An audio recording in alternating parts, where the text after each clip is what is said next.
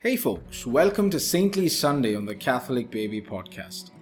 St. Martin de Porres was born in Lima, Peru on December 9, 1579 to Don Juan de Porres, a Spanish nobleman and adventurer, and Ana Velasquez, a free daughter of slaves from the Panama.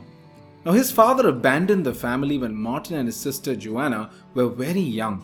After spending just two years in primary school, Martin was placed with a person called Marcel, who was a barber and a surgeon, where he would learn to cut hair and the science of medicine. As Martin grew older, he experienced a great deal of ridicule and embarrassment for being of a mixed race. In Peru, by law, all descendants of African or Indian origin were not allowed to become full members of religious orders. When Martin was 15, he was received as a servant boy by the Dominicans who accepted him as a volunteer to perform the most menial tasks in the monastery. Martin's life reflected his great love for God and all of God's gifts.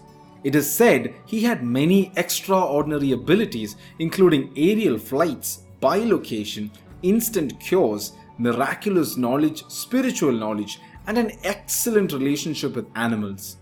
St. Martin is often portrayed with mice because, according to one story, the monastery was tired of their rodent problems and decided to set traps.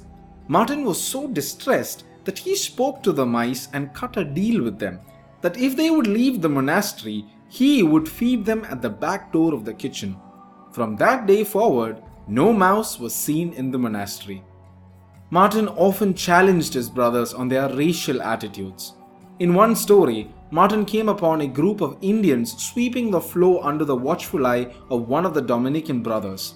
When told that they were cleaning to repay a meal they had received, Martin pointed out that the brother had fed some white people the previous day without forcing them to clean. After Martin's firm but gentle challenge, the brother took up the broom himself.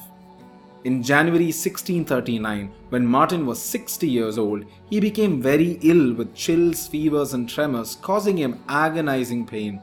He would experience almost a year full of illness until he passed away on November 3, 1639. St. Martin de Porres was beatified by Pope Gregory XVI on October 29, 1837, and canonized by Pope John XXIII on May 6, 1962 bringing into mind the simple yet profound love that St. Martin had for God, for man, and for all fellow creatures. Let us reflect on Romans 12:10. Love one another with mutual affection. Outdo one another in showing honor.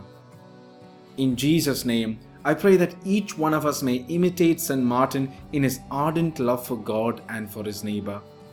Jesus, Mary, Joseph, keep us safe this day and bless us. St. Martin de Porres, please pray for us.